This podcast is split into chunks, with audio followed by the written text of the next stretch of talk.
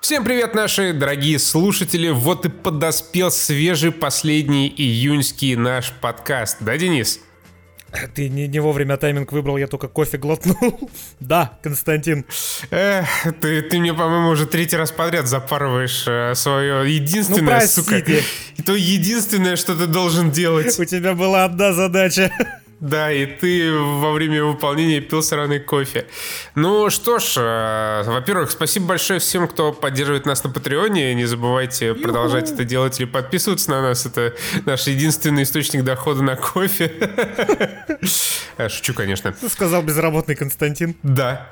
А сегодня у нас э, выпуск, в котором мы обсуждаем со спойлерами, со спойлерами The Last of Us 2, то есть, простите, э, одни из нас, часть 2, а также отечественный драматический художественный фильм текст с Александром Петровым в главной роли. Ну и так как э, Last of Us будет нашей главной темой, естественно, мы начнем так для разогрева, разогрева, разогрева с текста, да? Ну, главный текст сейчас не спойлернуть.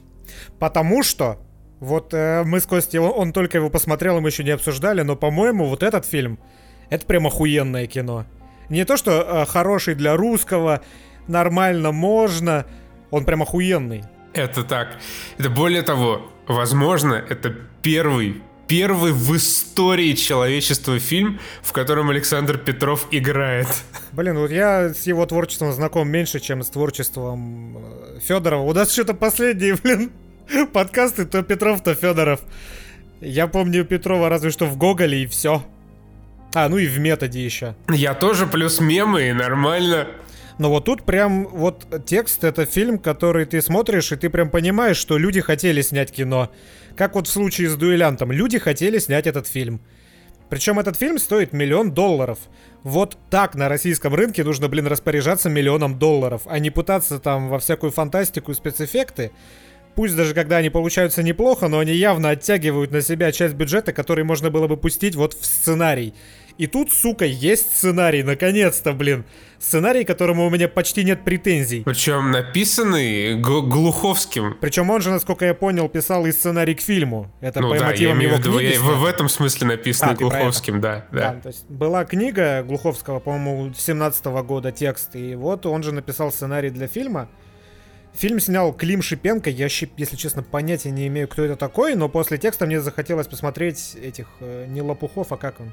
Холоп. Как, короче, э, пару дней назад сижу, домучиваю Last of Us уже, сука, думаю, немного осталось. Забегая вперед, скажу, что оставалось еще часов 15. И э, Денис мне такой, слушай, а давай текст, короче, посмотрим. Не, не пизди, это было не так. Я помню точно, как это было. Это было неделю назад на стриме для патронов пиздец, а нахуй ты, ну, вот нахуй ты мне историю рушишь, блядь? Я сейчас сижу, придумываю, пока рассказываю. Ты, блядь, просто берешь меня нахуй разрушаешь. Зачем? Тебе, тебе, я тебе какое зло плохое сделал? Зачем ты Говоришь, это, это лучший вообще способ порекламить наши стримы для патронов. Я не знаю, что ты до меня докопался. Максимально нативно. Плюс Максимально правда. нативно, да. да. Вот, вот на стримах для наших патронов и в Дискорде рождаются почти все темы, которые мы обсуждаем в подкасте. Чтобы туда попасть, надо стать нашими патронами. Вот так, максимально нативно. Но я причем помню, как это было. Я, я уж не знаю, какую я сейчас историю твою выдуманную запарю, но я помню, что э, проскочила новость про то, что разводятся э, Кристина Асмус и Гарик Харламов. Я, если честно, вообще узнал о том, что они женаты исключительно из того э, упоротого абсолютно скандала там годичной давности связанного как раз с одной из сцен в этом фильме. И мы, так сказать, решили проверить, э, есть ли, есть ли, так сказать, семя в этой истории. Ну, кстати, семя, как оказалось, есть. Это, это вообще история, она максимально противная и мерзкая. Она, опять же, вот из того же разряда, когда какого-то хрена, блядь, толпы народу начинают лезть в чью-то личную жизнь. Просто из-за того, что пара публичная, люди начинают э, срать, хуесосить, э, э, вообще вести себя непотребно. Где-то в личках, и где-то на стенах, и где-то в комментариях у этих людей. Меня от этого воротит постоянно. Ну, ты знаешь, пиздец. это вот э, русская аудитория, ну, сейчас опять я вот э, начинаю вот это вот, э, вот про русскую аудиторию, но тем не менее, русская аудитория, э, скажем так, массового потребления, она примерно как геймерская аудитория по всему миру. Она просто не зрела еще. То есть вот реакция на Last of Us и э, реакция на съемки в тексте, они вот примерно одинаковые по своей сути сути, и очень хорошо отражают именно незрелость от аудитории, которая эту информацию пытается как-то воспринять и переварить. Окей, ты ходишь по на тонком льду? Ну окей, хорошо сказал. А, если что, история заключалась в том, что в фильме «Текст» есть э, сцена э, секса, снятая максимально откровенно.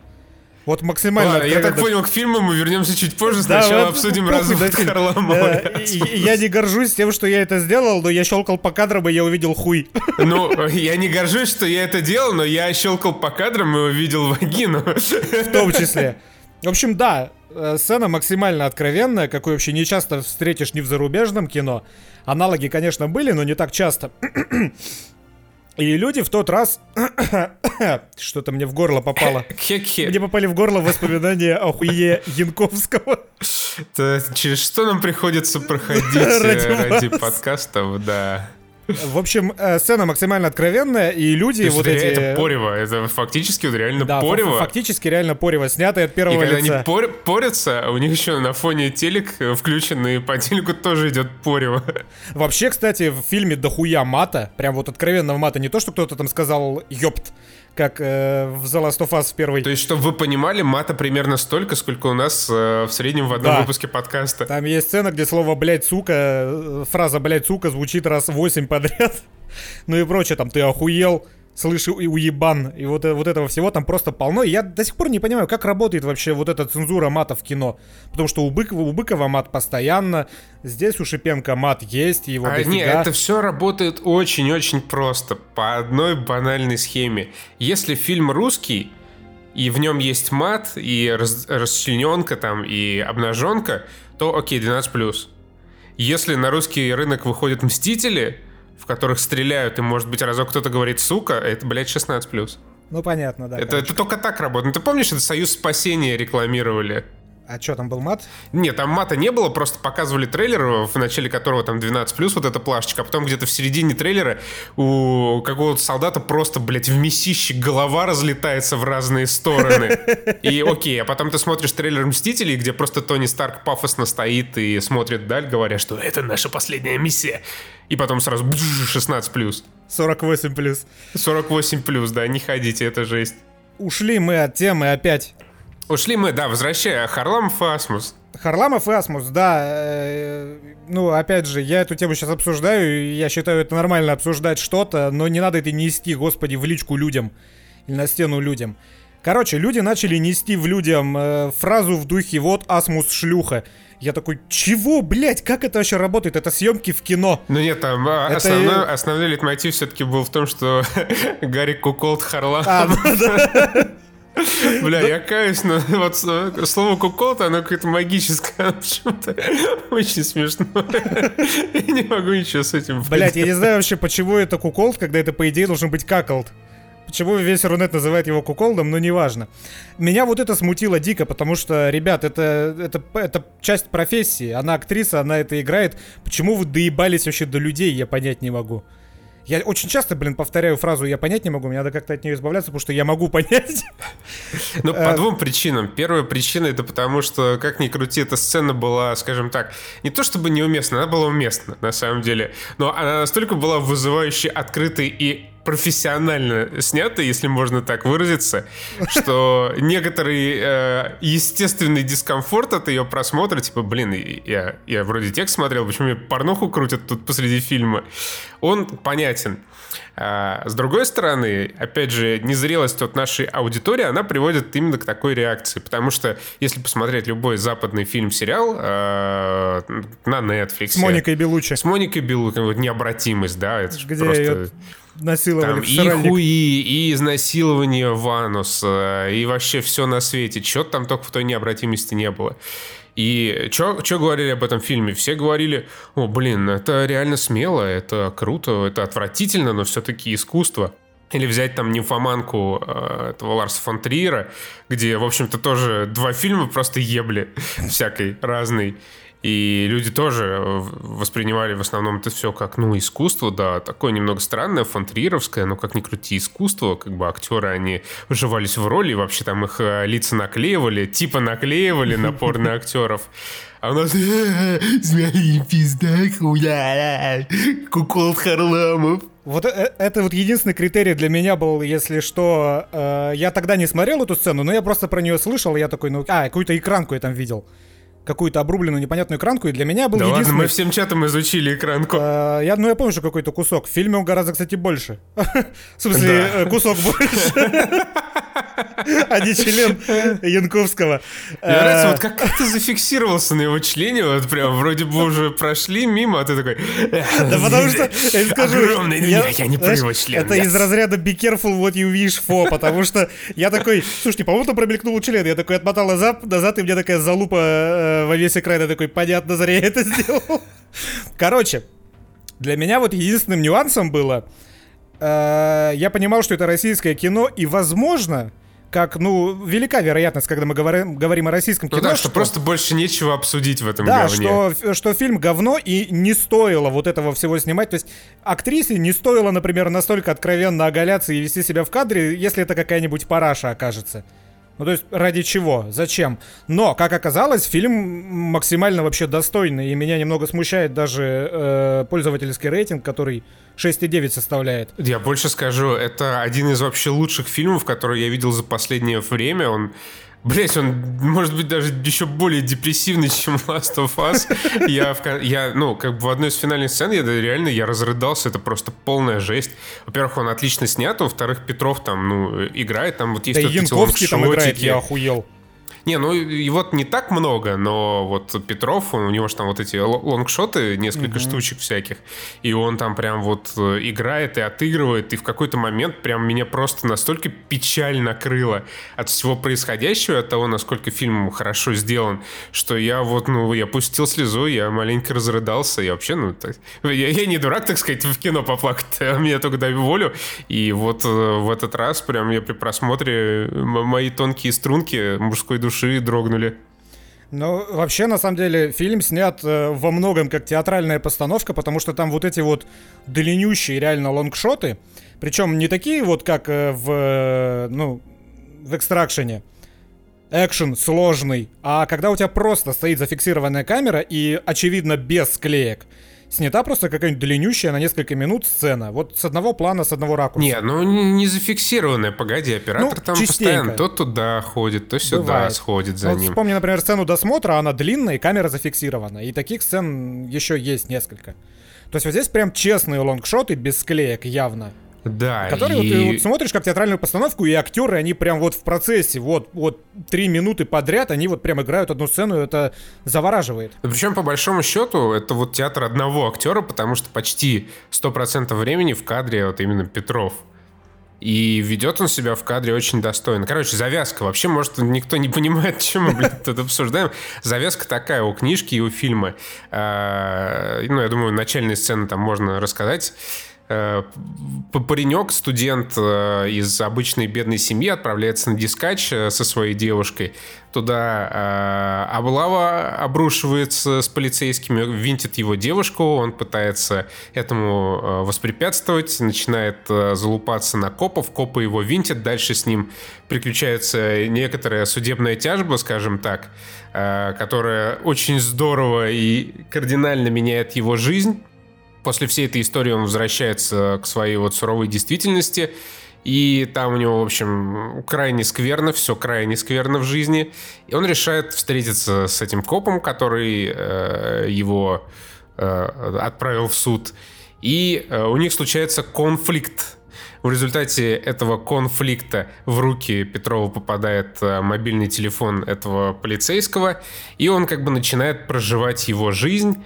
И э, вся крутость сюжета, ну, для меня заключается в том, что вот эту жизнь он начинает проживать через телефон взамен своей сломанной жизни, и настолько все деликатно, скажем так, и э, талантливо поставлено и написано, что ты вот прям смотришь, и вот эта боль, вся та боль, через которую бедному чуваку пришлось пройти, она на тебя просто выплескивается через экран. И плюс ко всему, фильм, он, что уж говорить, скажем так, о нашей суровой российской реальности, э, где такое может э, случиться, ну, буквально с каждым, что добавляет э, локального контекста отечественному зрителю, и из-за чего тебя вот еще больше обволакивает этот совершенно чудовищное чувство безысходности.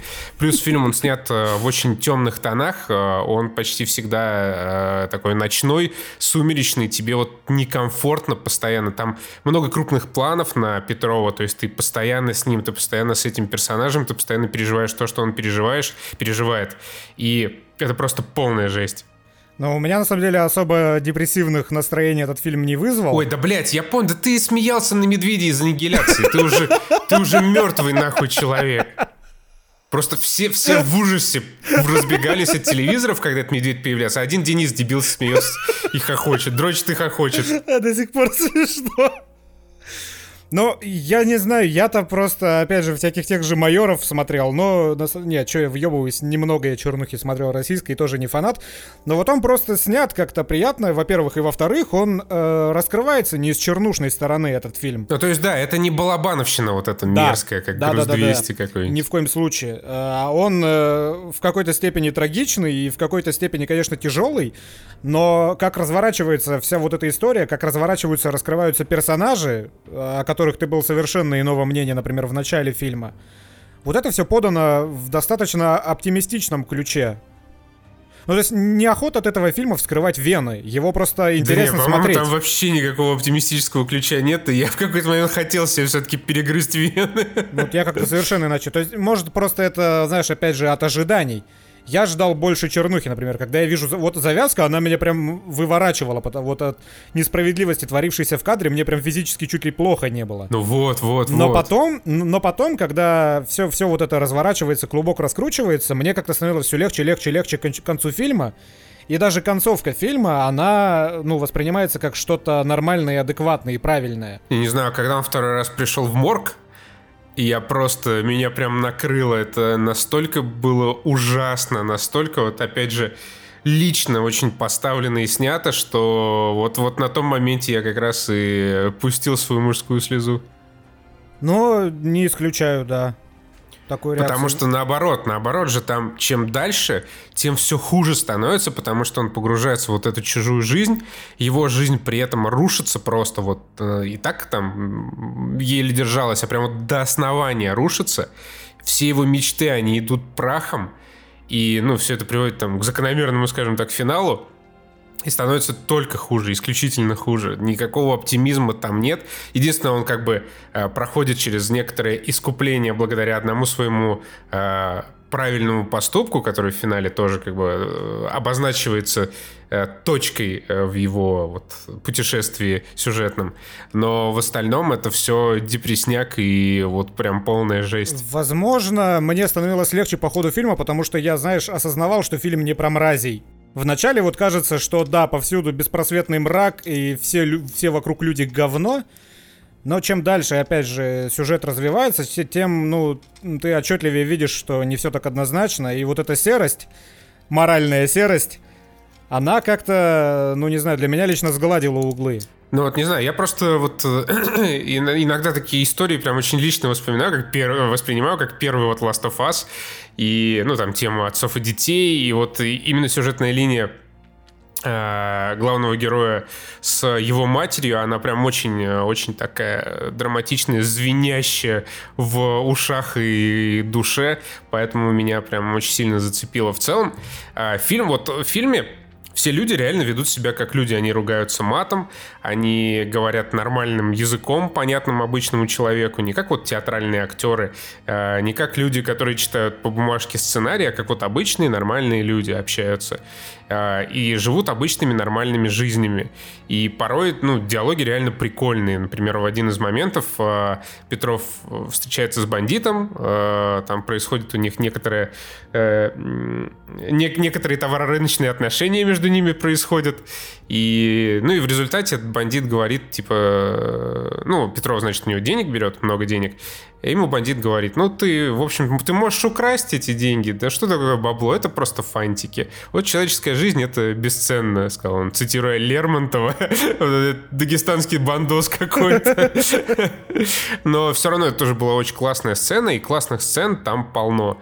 И, ну вот, начиная с самого старта, когда Петров попадает в этот переплет, продолжая его э, конфронтации со своим врагом и заканчивая абсолютно диким и ужасным беспросветным финалом. Э, но вот это именно, что крутая драма, во многом социальная драма для русского зрителя, и это абсолютно не чернуха нет вот этого трэша, нет дичи, тут просто обычные люди, с которыми разворачивается э, в худшем из возможных вариантов обычная история. Но и помимо того, мне дико зашло, как он снят. То есть, начиная от операторки, заканчивая вот этими лонгшотами и игрой актеров. Я уже на первый... То есть, э, запускаешь фильм, и можешь ждать всякого. Как, например, в начале э, этого... как его зовут-то, господи? Спутника.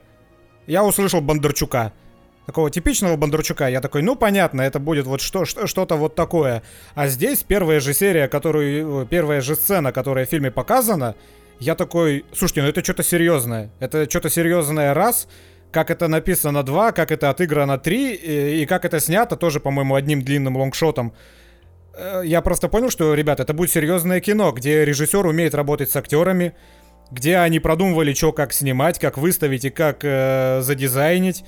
И вот это продолжается на протяжении всего фильма. Просто что не кадр, песня. Что не э, какой-то отыгрыш актером, то песня. Вот опять же, я прихуел с Янковского, потому что я его видел до этого только, где он там, господи, играл в какой-то фигне. Я видел кадры там, у, где он кривлялся в «Ночных стражах», и видел его в заводе, где у него была Быкова завод, где у него была какая-то абсолютно мизерная роль.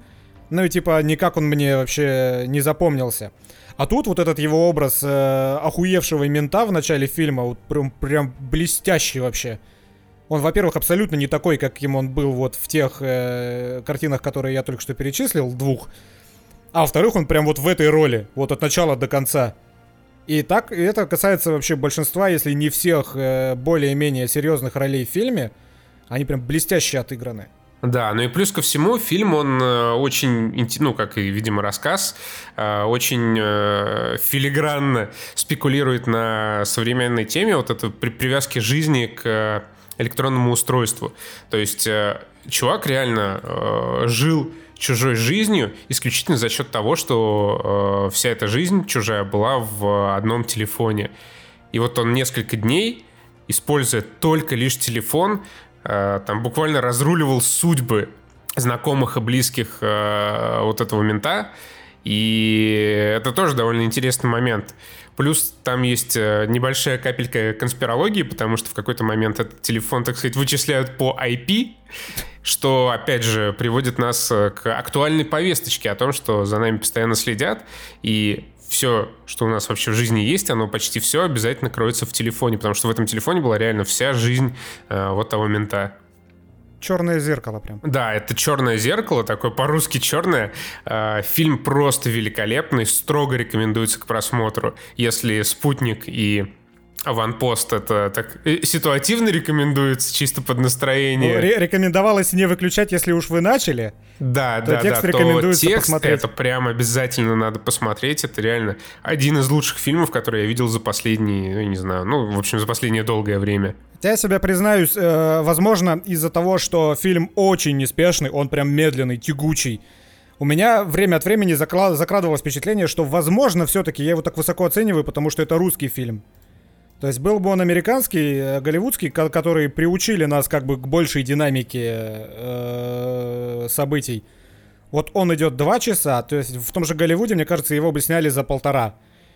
И в какой-то момент я такой, слушай, а не слишком ли он длинный, не слишком ли затянутый? Но в конечном счете, когда уже пошли титры, я такой, не, это, конечно, великолепно. Не, он совершенно точно не затянутый. Это как раз вот формат э, кабельного телевидения современного, которое поднимает кинематограф с колен, позволяет снимать все, что хочется, как хочется. Э, и это, ну, кино, вот, э, которое можно называть искусством. Кино, которое не, не обязательно должно быть с клиповым монтажом, потому что тогда зритель там потеряет все, весь интерес к происходящему и э, злобно э, ранее попкорн выбежит из зала. Это именно кино, которое последовательно рассказывает тебе какую-то историю, которая тебя вовлекает. Текст, он же как, как God of War снят постоянные крупные планы на главного героя, чтобы mm-hmm. ты вот постоянно был с ним, чтобы ты постоянно чувствовал то же самое, что чувствует он. И даже вот э, в той сцене э, вот это очень, очень, на самом деле, крутая сцена с э, порнухой вот этой, потому что э, вот эту духовом порно смотрит Петров, и, ну, там, подращивает, параллельно, параллельно, параллельно дрочит. И э, ты, как зритель, особенно с учетом того, что это, ну, там, очень-очень близкие планы, э, тебе, с одной стороны, и некомфортно, и э, жалко его. А с другой стороны ты дрочишь. И ты тоже сидишь дрочишь, да, это такое... Это прям такая, это хитросплетение чувств и эмоций. Очень здорово все передано, большой респект авторам. Э, жалко, конечно, бедную Кристину Асмус. У нее там, на самом деле, роль довольно небольшая. И, э, ну, вот она, может быть, как раз была одним из таких не очень сильных актерских звеньев а, ну, смотря какая сцена, конечно. Ну, не знаю, у меня претензий не возникло. Простите, да я такой же, как все. Не, ну вот глядя на конечный продукт, я прекрасно, хотя актеры, конечно, не могут знать, что получится, но вот э, в итоге-то к чему все это, с чего все это начиналось, вбросы про то, что кто-то с кем-то разводится, вот в итоге э, эта сцена в этом фильме и решение актрисы все-таки поучаствовать вот в таком виде, оно, мне кажется, вообще отбивается на 100%, потому что, ну, это нужно было, и это... Да, но с другой стороны, на самом деле, я вот не могу сказать, что на 100% понимаю, нас, э, зачем вот настолько откровенной нужно было делать эту сцену. Ну, видимо, потому что весь фильм такой, весь фильм максимально честно показывает э, Но с другой вот стороны, это. действительно, да, там вот в, в, этом фильме просто вся душа главного героя наизнанку, просто без прикрас, без всего, и вот точно так же там все снято. Да, то, э, по большому-то счету можно было оттуда много чего вырезать, но э, что бы в итоге получилось, ну не знаю. Для комплексности картины, почему бы нет, ничего плохого не вижу. Ну, по крайней мере, если вот режиссер ко мне подойдет и скажет, Костян, ну это мое художественное решение. Не вопрос. В, вот в этот раз я вообще, да, я скажу, ладно, я верю, никаких проблем. Можно было по-другому, но окей. В этот артистик choice я верю на 100%. Да. Напишите заодно в комментариях, кто смотрел «Холопа», потому что я слышал отзывы, что это, не, опять же, не, тип, не, не типовая говнопердильная российская комедия, а что-то более-менее нормальное. И меня радует, ну, прости меня, Клим Шипенко, но меня радует, что она не отбилась в прокате. Значит, э, ее не пиарили яростно на всех каналах, как всякую хуйню, которую обычно у нас пиарят, на которую выделяют бездарям деньги и фонд кино. А что не отбилось? Э, Холоп, ну... 50... Холоп, ты уверен? Это не тот фильм, который стал вообще самым кассовым ever? Ну, не знаю, я сижу на кинопоиске, э, сборы... В... А, подожди, секунду. Что-то ты, по-моему, путаешь, а, Холоп да, как раз пизжу. собрал я... каких-то, какую-то ебическую кассу. Я думал, да, что это бюджет 50, а сборы 49, а на самом деле это сборы в мире 50 миллионов. Окей, все хорошо. Значит, это говно, которое спонсирует фонд кино. Моя финансовая аналитика еще никогда меня не подводила. Короче, напишите, потому что я слышал, что вроде норм. А в общем, то, глядишь, это... мы продолжим эту тенденцию и к следующему подкасту посмотрим еще один российский фильм. Че бы нет. Да, у нас хэт-трик получается. Мы три подкаста подряд уже обсуждаем в положительном ключе, по большому счету, русское кино. Это же просто сказка какая-то. И даже денег нам за это никто, сука, до сих пор не заплатил. Клим Шипенко, А могли бы, если деньги. вы хотите, чтобы мы в положительном ключе обсудили ваш вонючий русский фильм, пишите по почте из контактов. Короче, у вас две недели, господа продюсеры, а то холоп покажется хуйней. Кто знает, пути критиков неисповедимы. И тут мы вот абсолютно плавненько переходим, я думаю, к The Last of Us uh, Part 2. Да, давай всем... смотри, вот так вот, я ближайшие полчаса буду молчать, Потому что я уже высказался в подкасте ДСГ, в обзоре, в релизном стриме на СГ, к марафону, в, в марафон к Солоду на стоп-гейме забегал. Я уже... Короче, Денис как шлюха уже везде просто побывал, и вот только, только сейчас мы наконец-то приходим к душевному подкасту. А, хорошо, я не смотрел обзор, я ничего вообще Сука. нигде тебя не слушал. Не, э, я сначала хотел, я даже его включил в какой-то момент, э, досмотрел ну, сцену с пиздюками, потом думаю... И смотрел, как Александр Петров ее... Да, немножко подрочил, но как бы мне больше 10 секунд не надо, и на этом я обзор выключил. Короче, The Last of Us 2 самая, наверное, обсуждаемая игра, ну, как минимум уж этого года. Э, игра, вокруг которой развернулись какие-то просто нереальные срачи.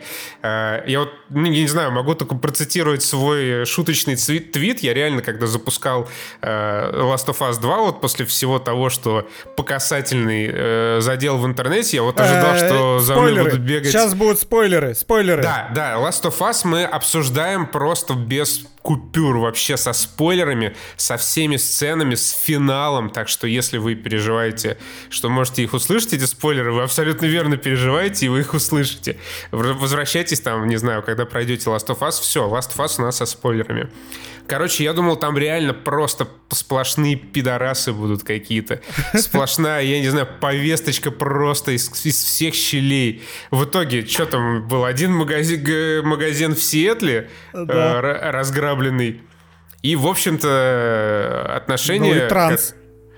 А, там никаких трансов там не было. Там был транс. Там есть... Э, появляется в кадре в один момент лысая девочка. Она говорит женским голосом, ну, малолетним, но все равно слышно, что это женский голос. Я такой, понятно, это лысая девочка. Конечно. Я такой, но понятно, это... это не транс. Это трансгендер. Ну, трансгендер, да. Который... Но тут надо уточнять, потому что транс э, в понимании там русскоговорящих а, людей... А, это, кстати, писку пересадил. Да, да. Ну, да, трансгендер там есть.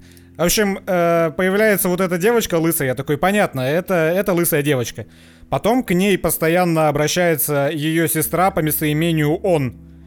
Я такой, что происходит? Это все-таки пацан? Окей, просто у него голос еще не поломался.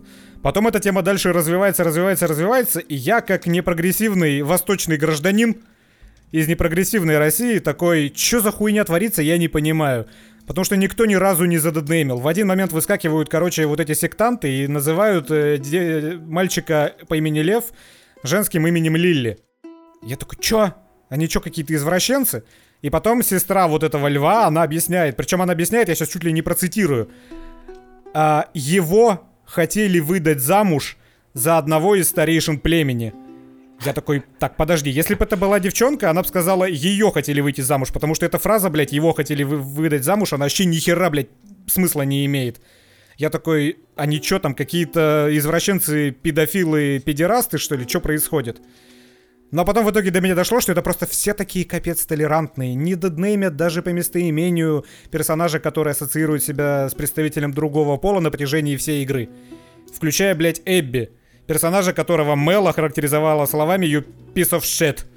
Ты всегда была куском говна, и даже Эбби с полнейшим уважением в постапокалипсисе относится э, к этому трансгендеру. Я такой, понятно, Нил Дракман. Окей. Да почему к трансгендеру? Изначально представили этого персонажа как льва. Это да. лев. Его как лев мальчика. зовут. Как да. лева, точнее, как лева. И до того момента, когда она поняла, что это не мальчик, она уже успела привыкнуть просто к нему так ну, обращаться. И, и продолжала вот это вот да. И, конечно, продолжала, потому что ей похуй. Понимаешь? Игра вообще на самом деле это одна из центральных тем э, игры The Last of Us 2, которая совершенно удивительным образом как-то вот проскочила мимо сознания всех людей, которые переживали из-за геев и трансгендеров. Эта идея заключается в следующем. Мужчины, женщины, дети, блядь, старики, трансгендеры, геи, кто похуй, сгорят все, блядь. Все умрут, все сгорят, все равны просто перед жестокостью и болью. Никакого там восхваления и там, повесточки, не знаю, чего еще там все углядели, нет. Это, это игра о том, что жестокость, простая, человеческая и брутальная, она, в принципе, она не разбирает людей, она их не делит никак. Ни на женщин там, ни на детей, ни трансгендеров. Абсолютно насрать, потому что человек по своей природе, по задумке авторов, это абсолютно ультимативно жестокое существо, которое уничтожает все, все живое, все, что можно уничтожить, вот просто сжигает под корень. Только дай ему повод. Только дай повод, да. В общем, э, прошло несколько лет после событий первой... Я вообще, я сразу скажу, мне охуенно понравилась Last of Us 2. Э, совершенно точно меньше, чем первая часть понравилась. И вообще вот... Э, да, ровно тоже испытываю. Я вот для себя по по после прохождения очень легко определил проблематику этой игры, ну вот для моего восприятия личного, прям супер легко, потому что э, проблему этой игры, ну для меня, для моего восприятия, э, всего две. Первая проблема это продолжительность, то есть мне охуенно нравится э, Last of Us 2. Это очень качественная игра с каким-то просто безумным уровнем детализации. Не знаю, всем Китаем, наверное, ассеты делали для Last of Us 2.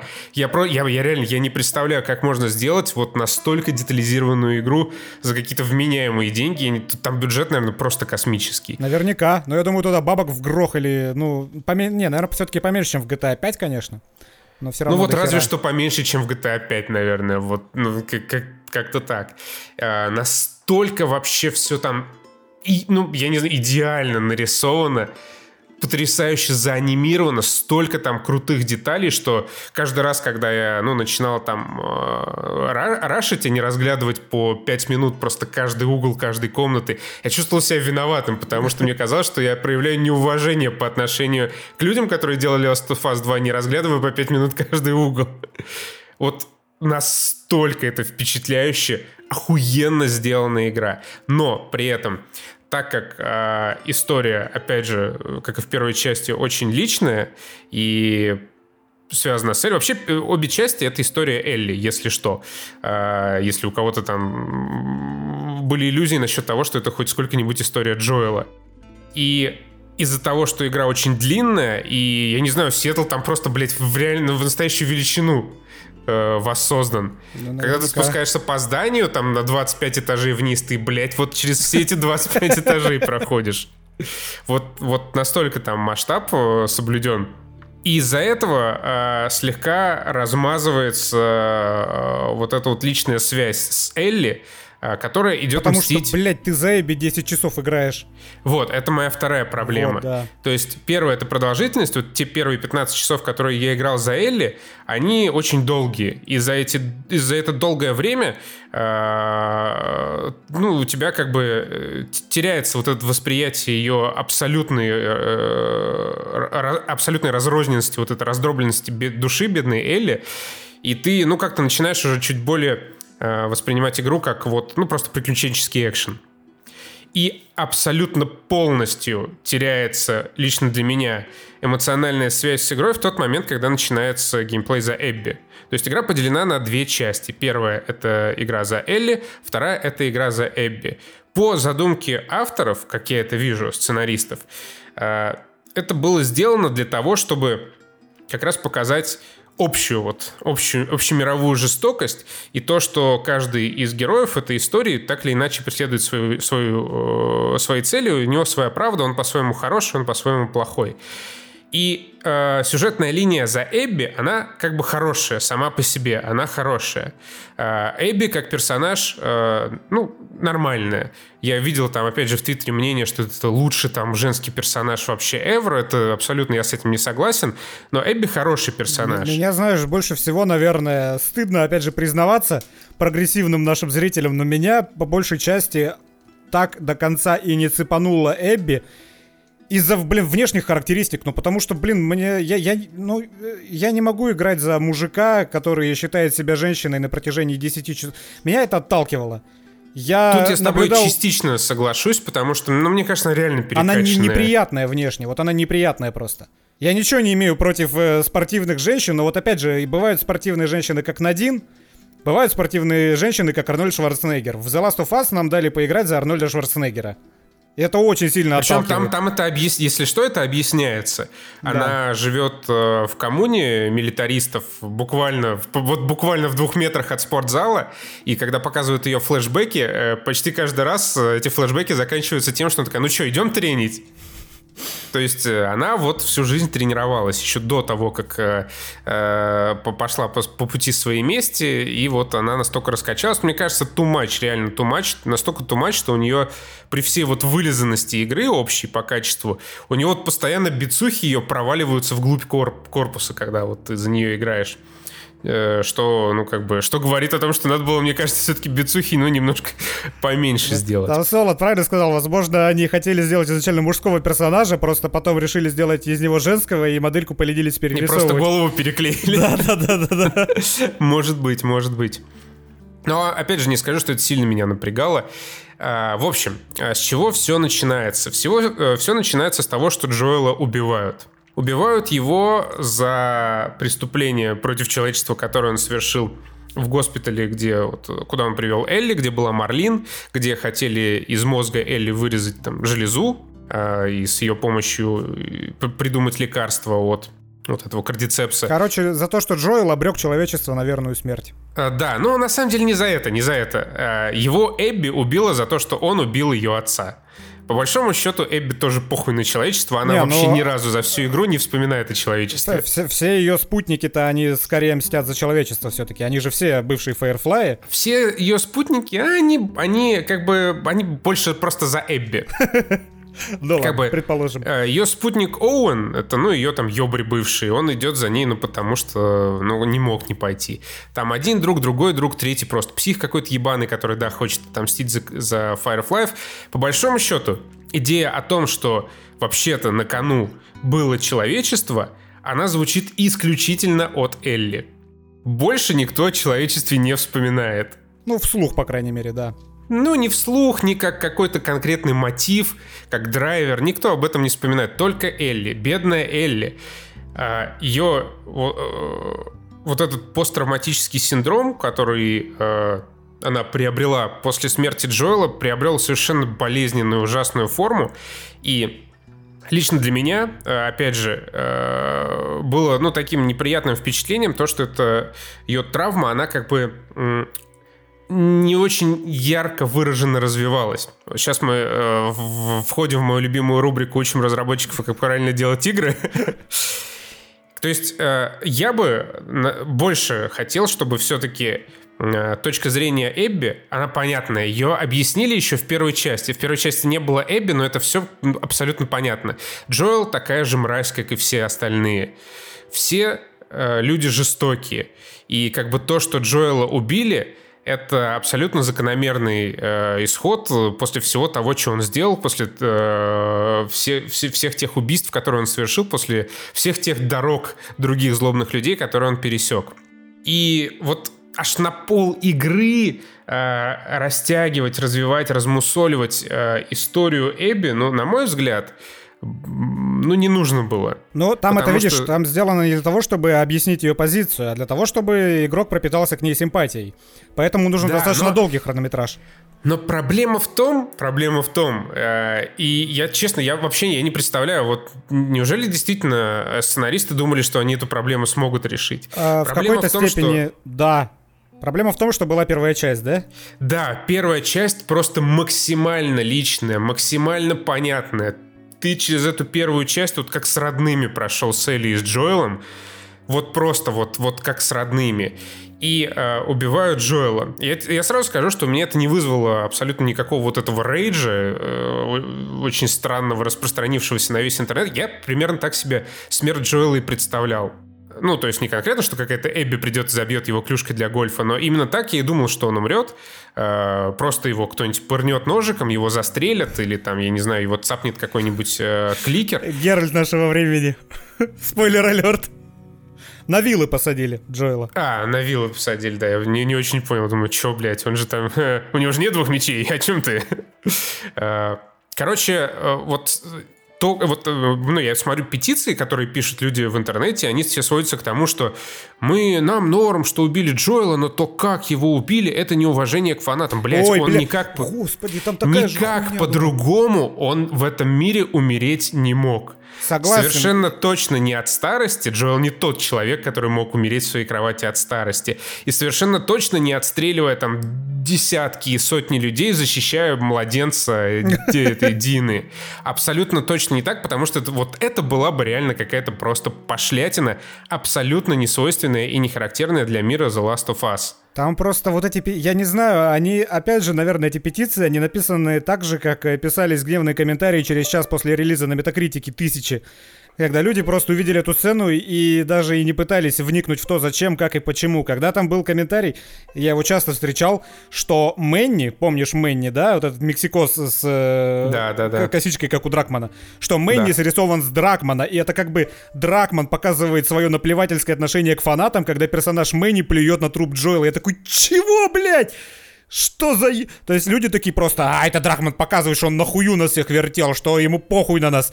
Откуда, блядь, вы это берете-то, ёб твою там какие-то очень жутчайшие теории заговора строились, и все они сводились к тому, что это специально так сделали. Э, Naughty Dog специально 5 лет работала над хуевой игрой, чтобы плюнуть в душу фанатам первой да, части. Да, вот что специально весь Китай рисовал, да, блядь, да, ассеты для Last of Us 2. Специально там какие-то просто невероятные миллионы анимаций делались и прописывались характеры персонажей, чтобы, вот, да, наплевать на фана. Не, это пон- понятно. Это э, как бы не знаю, вот э, мне кажется, ну, нормальным, если Last of Us не понравилось. Вообще нормально, если какая-нибудь игра тебе не понравилась, какой-нибудь фильм, это абсолютно нормально. Да, абсолютно. Но, тем не менее, Last of Us 2 — это совершенно выдающееся произведение современное. Это вот реально э, уход консольного поколения на высочайшей своей точке, как в свое время вот на первый Last of Us консольное поколение ушло, так вот на Last of Us 2 сейчас уходит.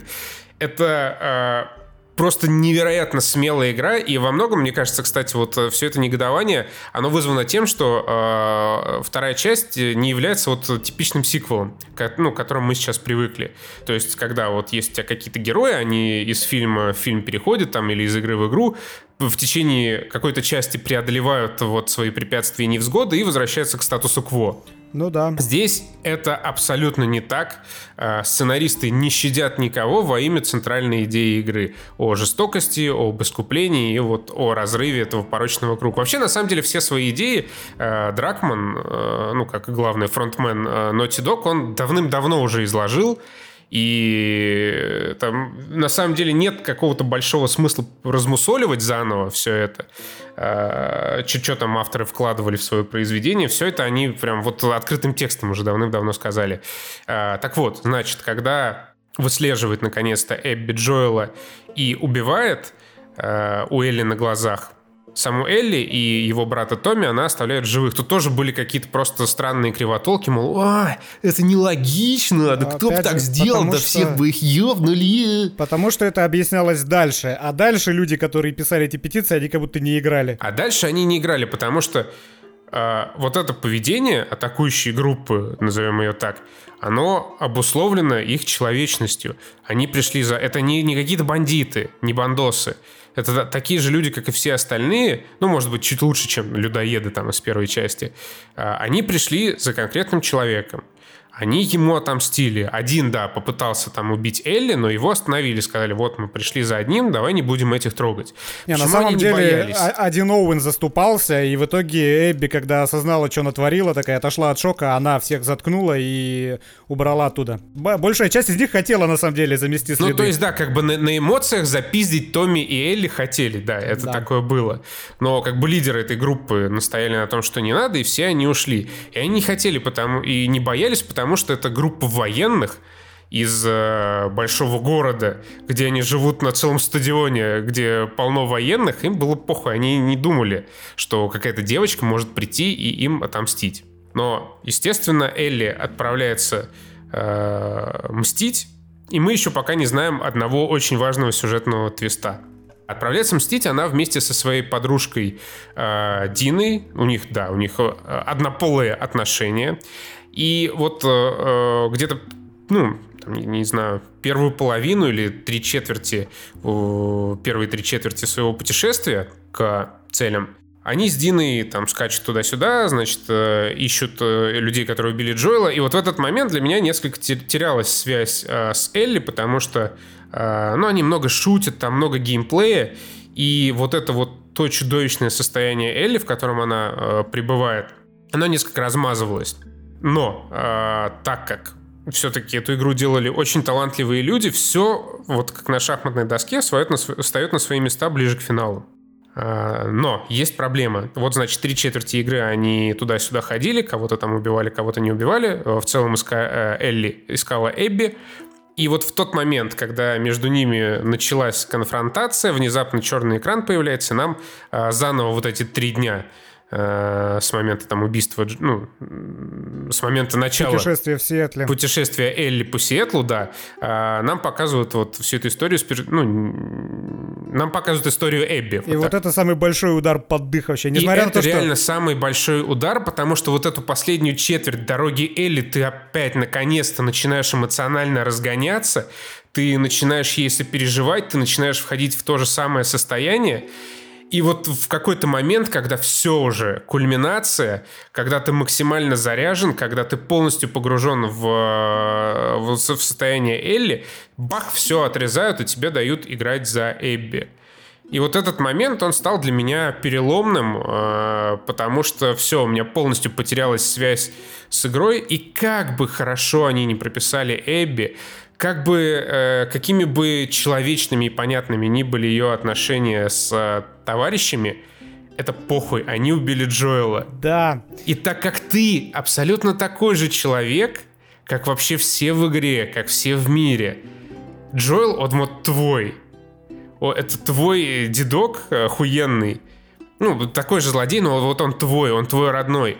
И что бы там ни делала Эбби, как, каким бы себя человеком она ни проявляла, тебе похуй, потому что ты пришел вместе с Элли мстить за Джоэла. И все это отягощается, как раз что я сказал в обзоре, эта игра бы работала, ни у кого не вызывала претензий, если бы не было первой части. Просто проблема в том, что на сторону Эбби сценаристы нас хотят э, перетянуть за половину второй игры.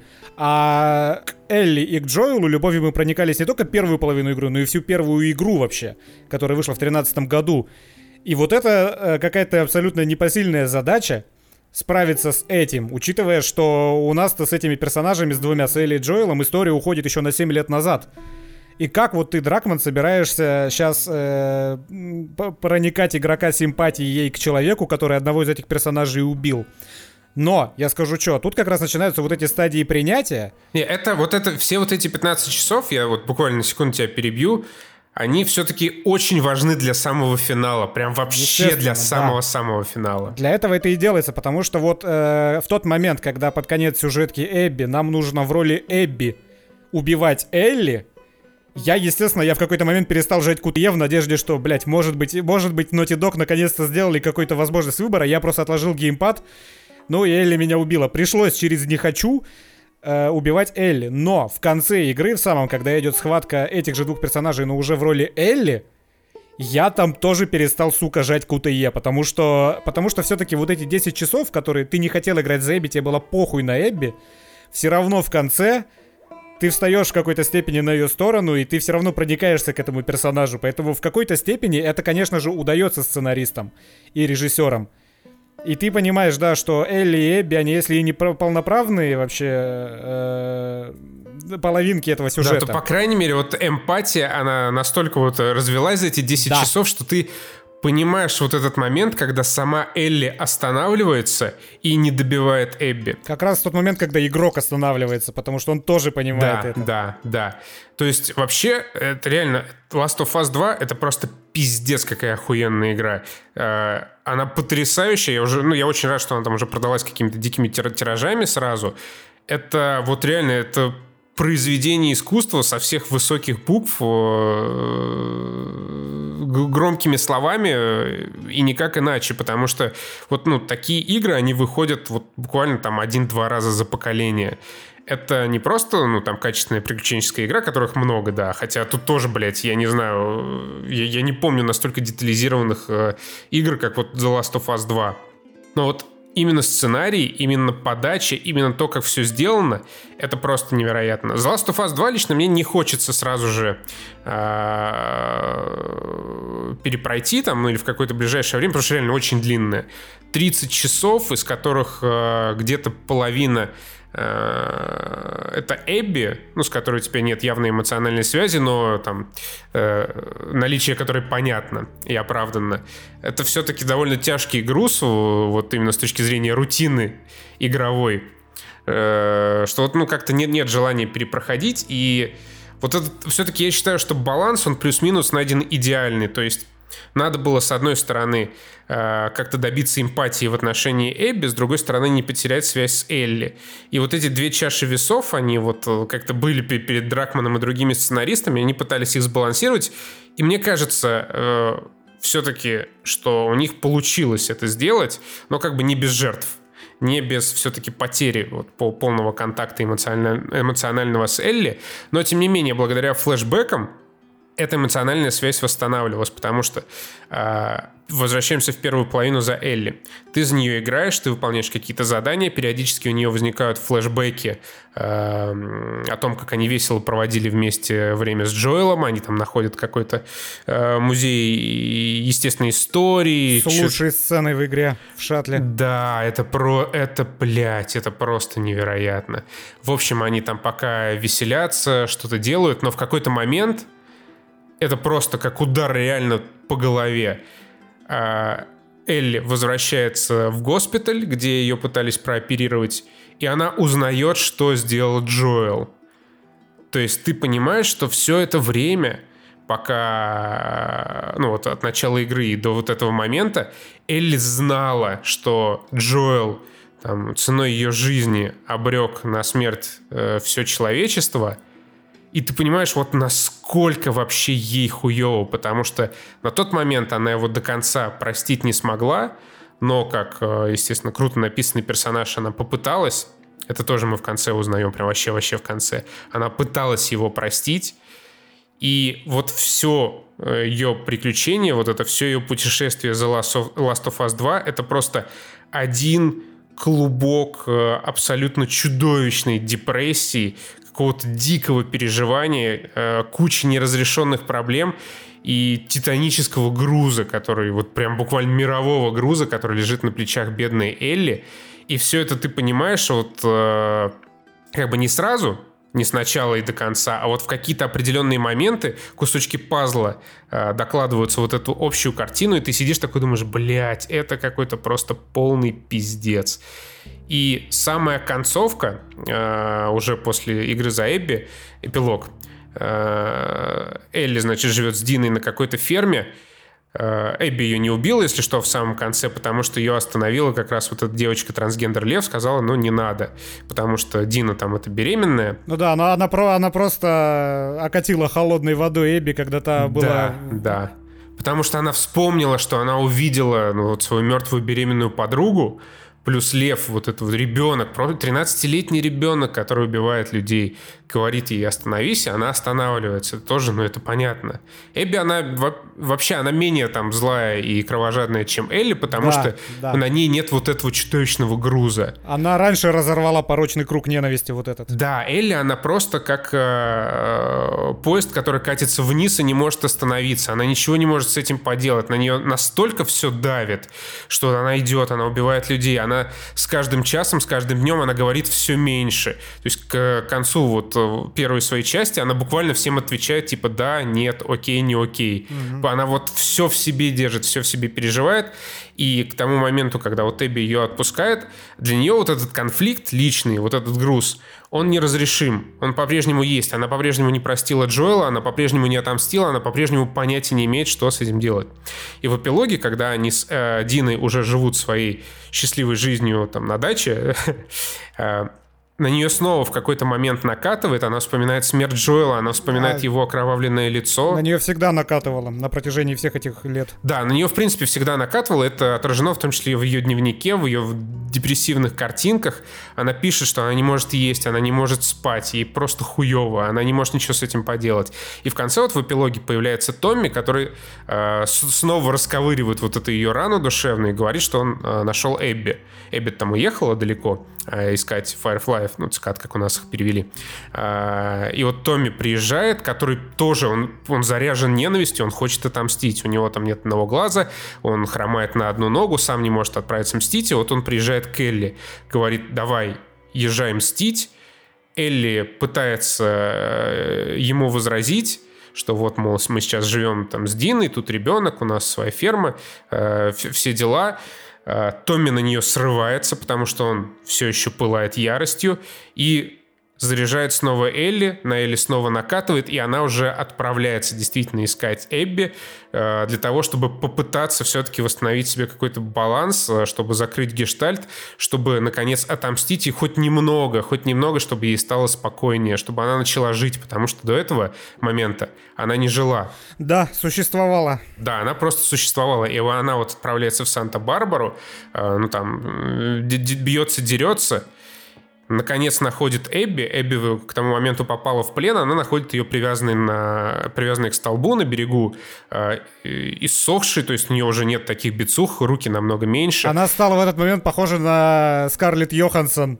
Наконец-то ну, она да, стала похожа да. на нормального человека. На вот если бы она в такой комплекции была всю игру, мне бы было гораздо проще пропитаться симпатией к ней.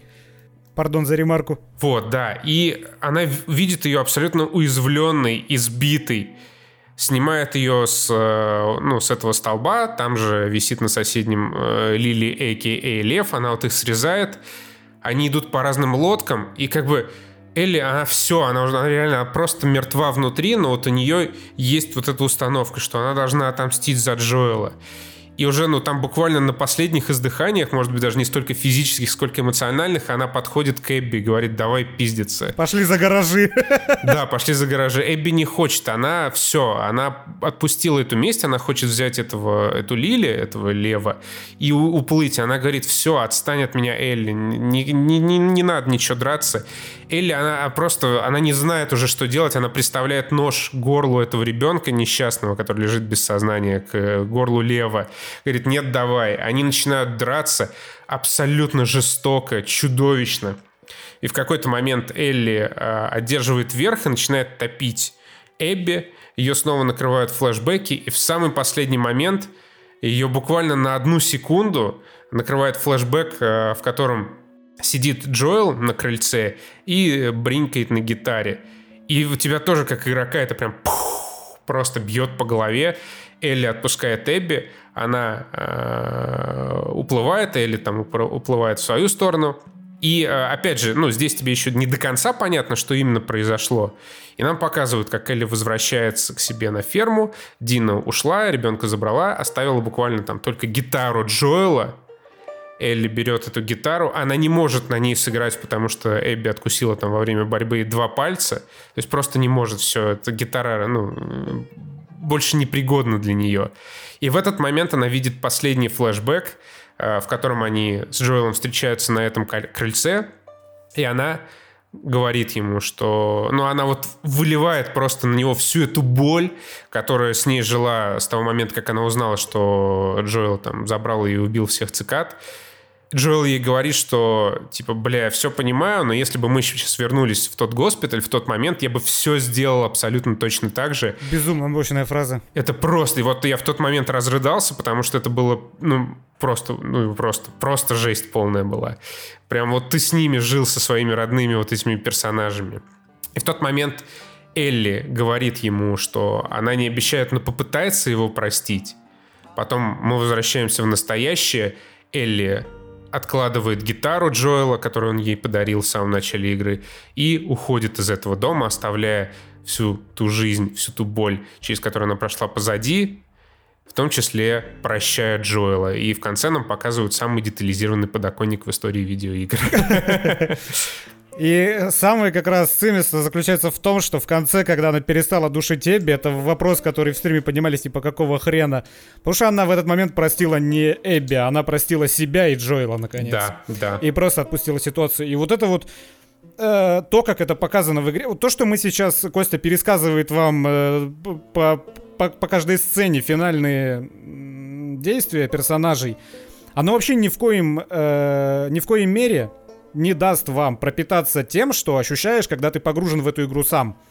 То есть э, мы вот стримили, когда с Солодом, Солод стримил, я там на комментах сидел, э, конец марафона, чат, он, наверное, на 80% в момент, когда шла финальная драка между Эбби и Элли, Чат на 80% состоял из фраз «Да, давай, мочи эту суку, она убила Джоэла». Никакого сострадания, потому что... Но на стриме проходить Last of Us 2 нельзя. Да, тем более, когда мы там сидим, стебемся, шутим. Еще, предположим, можно посмотреть какой-то летсплей без комментариев на ютубе. Это окей, хорошо, наверное. Я так никогда не делал, но многие так делают, наверное, норм.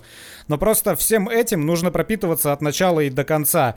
Э, по этим причинам э, у людей еще до релиза, когда они почитали все спойлеры, у них только хейт в голове был, потому что, само собой, когда вот эти ключевые сцены описаны тебе в хронологическом даже порядке, ты, естественно, ты читаешь их, и тебе это кажется бредом, потому что как из этого может получиться хоть что-то? Это же какой-то бред. Они хотят похоронить эту игру и свою студию, это же просто хуйня.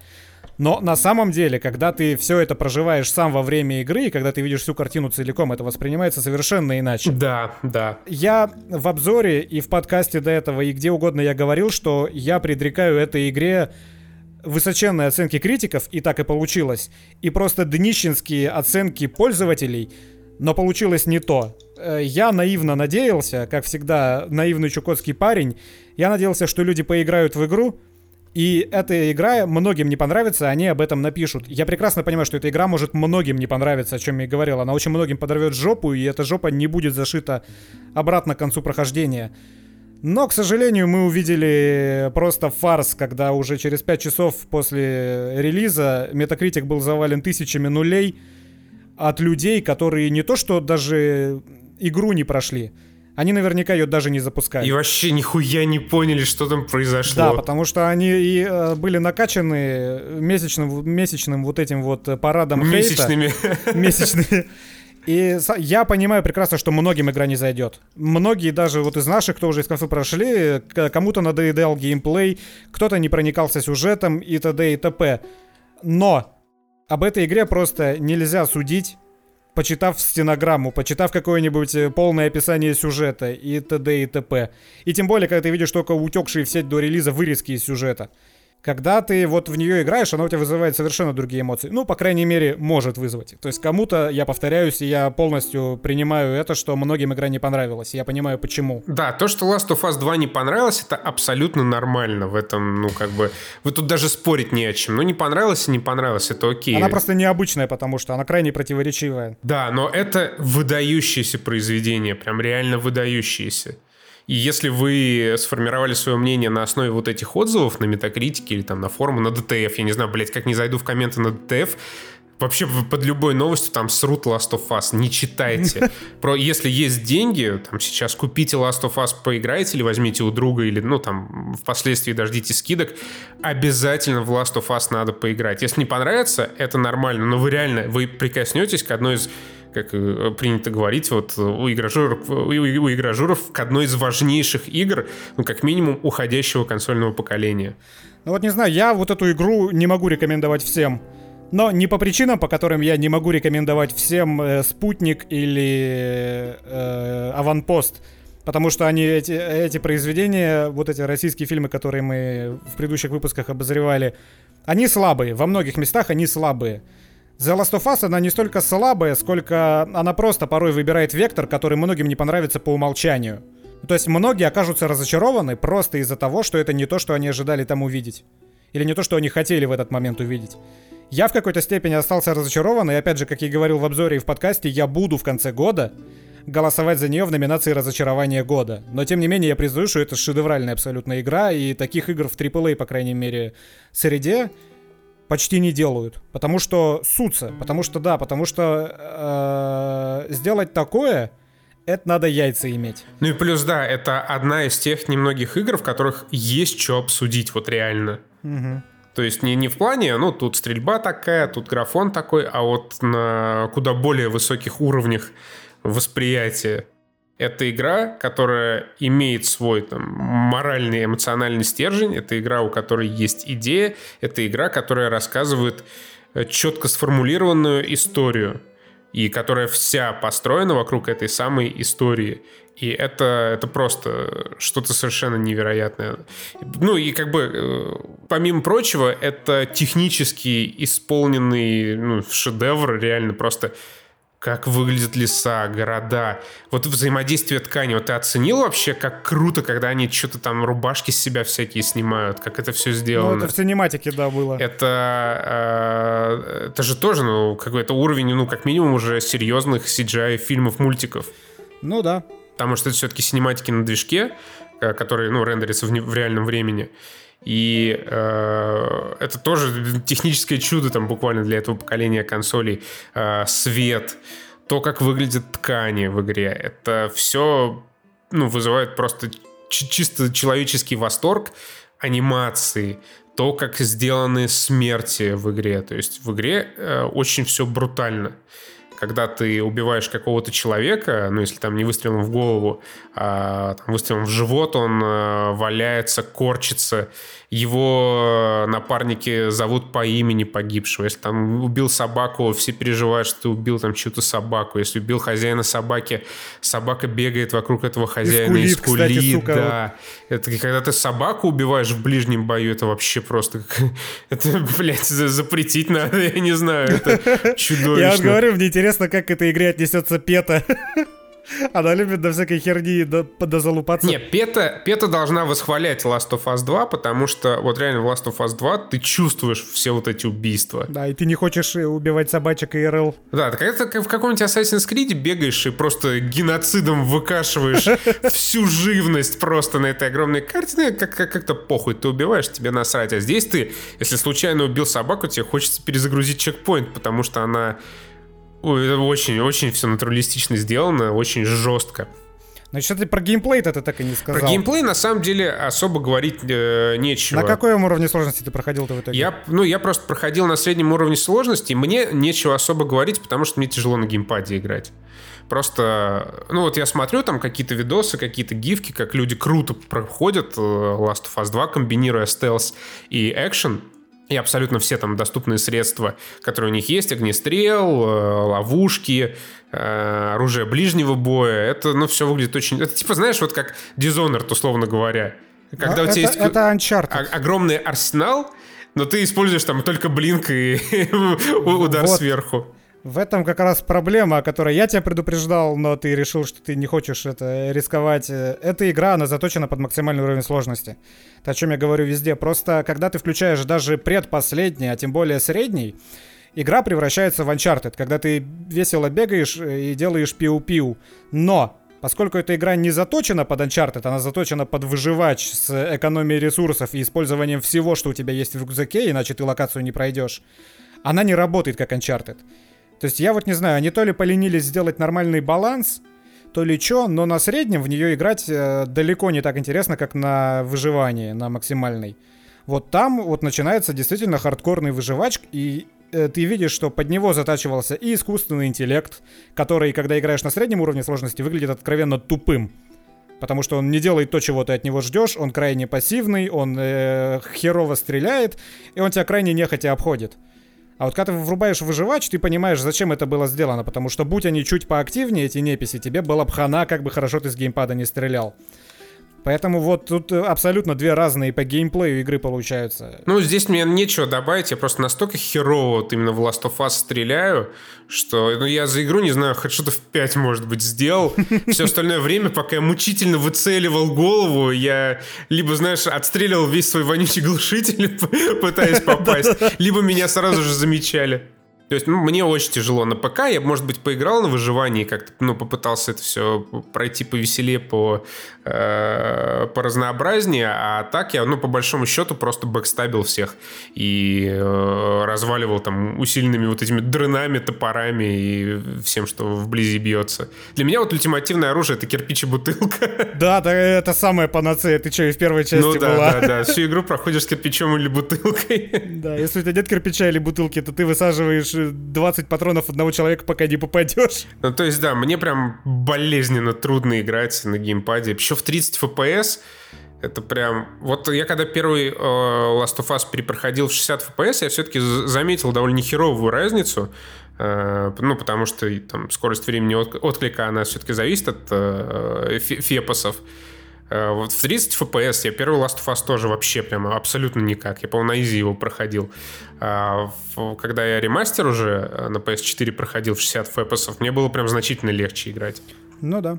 Поэтому я все-таки это, конечно, очень вряд ли, но я надеюсь, что в новом консольном поколении 60 FPS ов станут каким-то стандартом. Но да, э, какой-нибудь вонючий ray tracing продать намного проще, чем 60 FPS.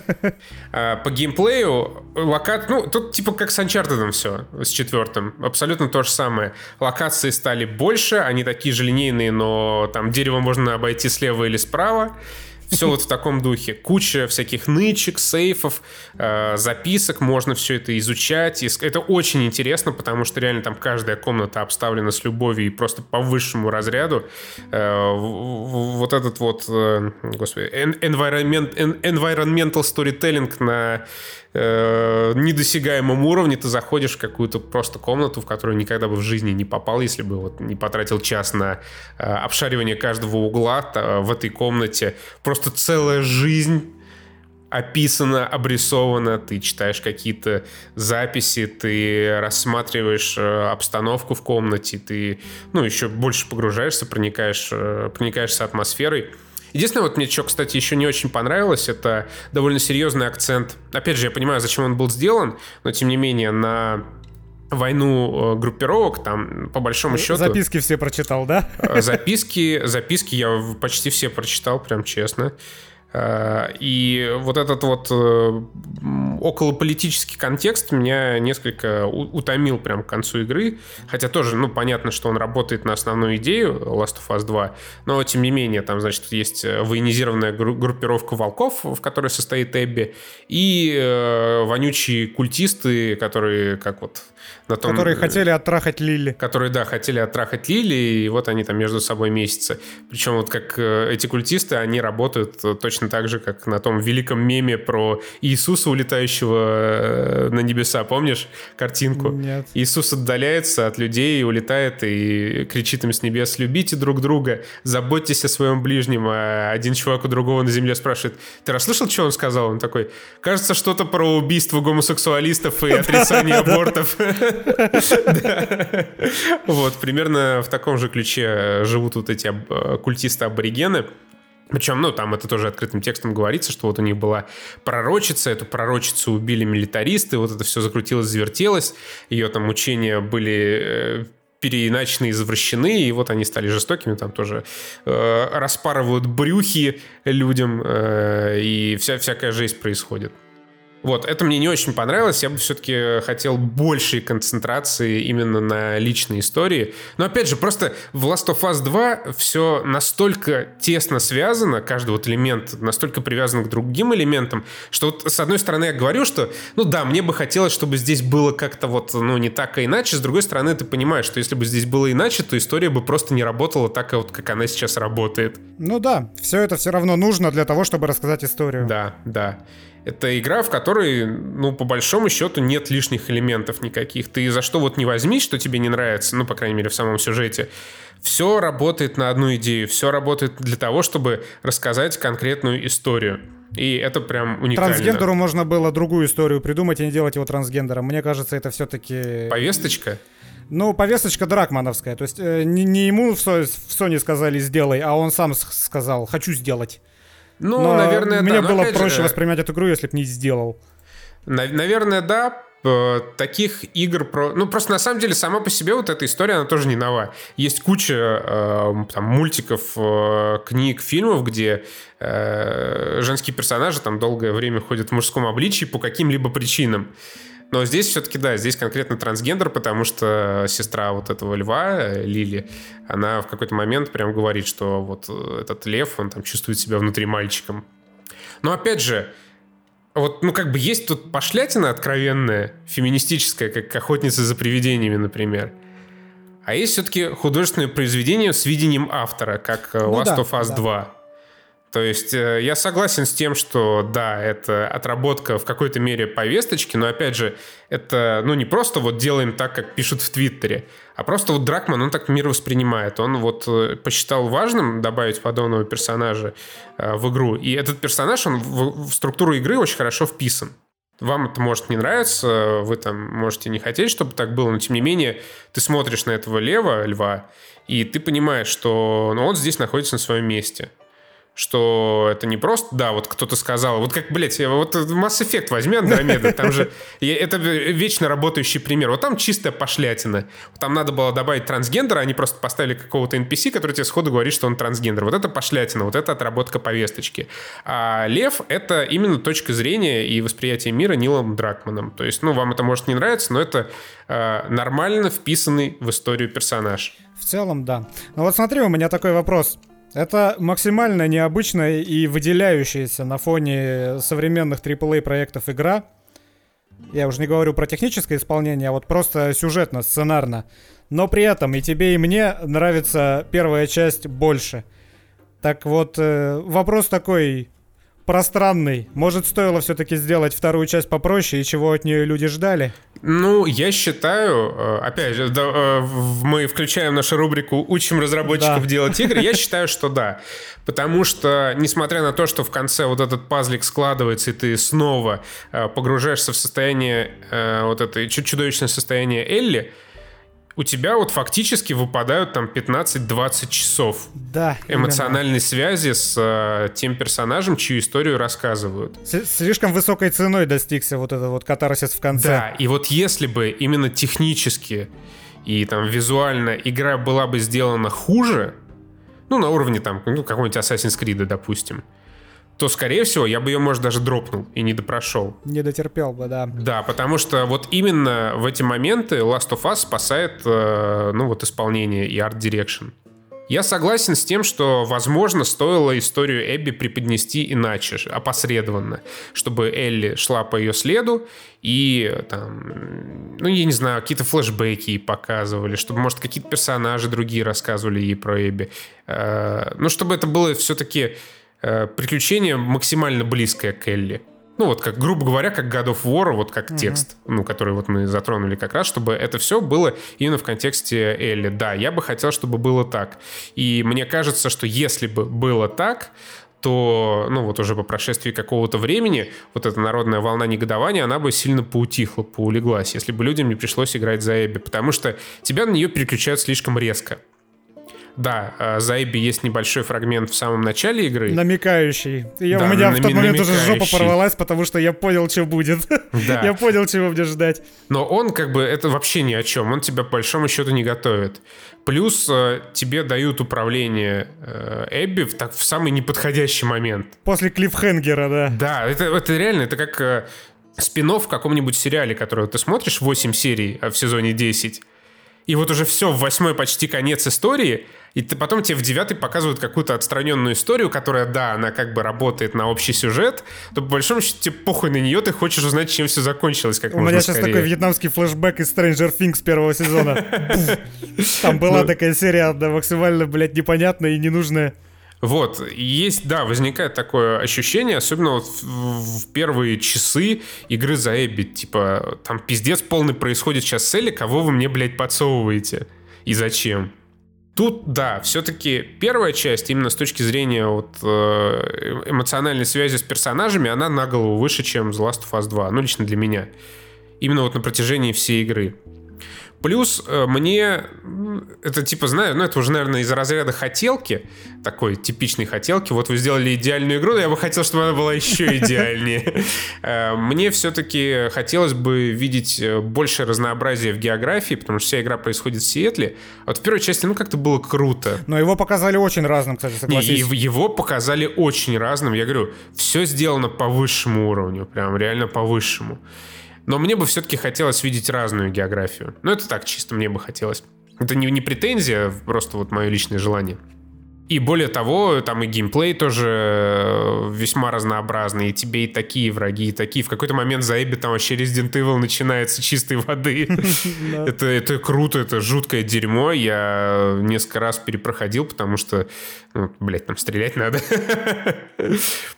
Э, вообще э, играется очень круто, очень интересно, затягивает. Даже когда вот, ну, я бывало там сидел по 5 часов, играл в Last of Us, уже такой думаю, все, заебало, не хочу. Откладывал геймпад зарядиться, пошел там пожрать или жопу помыть, там пожрал жопу помыл, понимаю, бля, хочу еще, хочу еще поиграть, потому что очень круто все сделано. Очень много всяких деталей э, крутых, как стекла бьются. Вот. Мне больше всего звук в этом процессе нравится. Да, прям да. такой как, смачный. Прям ты хочешь побить все, все эти сраные стекла, потому что они так смачно разлетаются, что прям вау.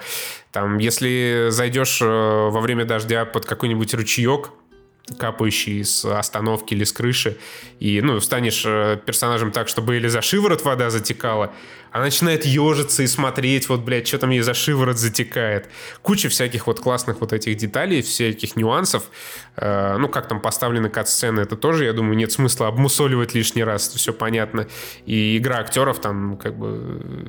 Ну, короче, реально все на высшем уровне. Вот вы когда смотрите на эти девятки и десятки от профильных изданий, они, они все реально заслуженные. То есть, опять же, вам не понравится Last of Us 2, это окей. Вообще не вопрос. Но все вот эти девятки и десятки она заслуживает полностью. Полностью оправдывает. Это абсолютно титанический труд, причем не просто контент ради контента, как ну, какой-нибудь э, Assassin's Creed. Ты его включаешь, ты видишь, у тебя там 200 часов пылесосить вопросительные знаки на карте, ты как бы понимаешь, что да, над этой игрой работали там работало тысячи человек, но они делали просто контент, чтобы тебе было чем скоротать 25 вечеров.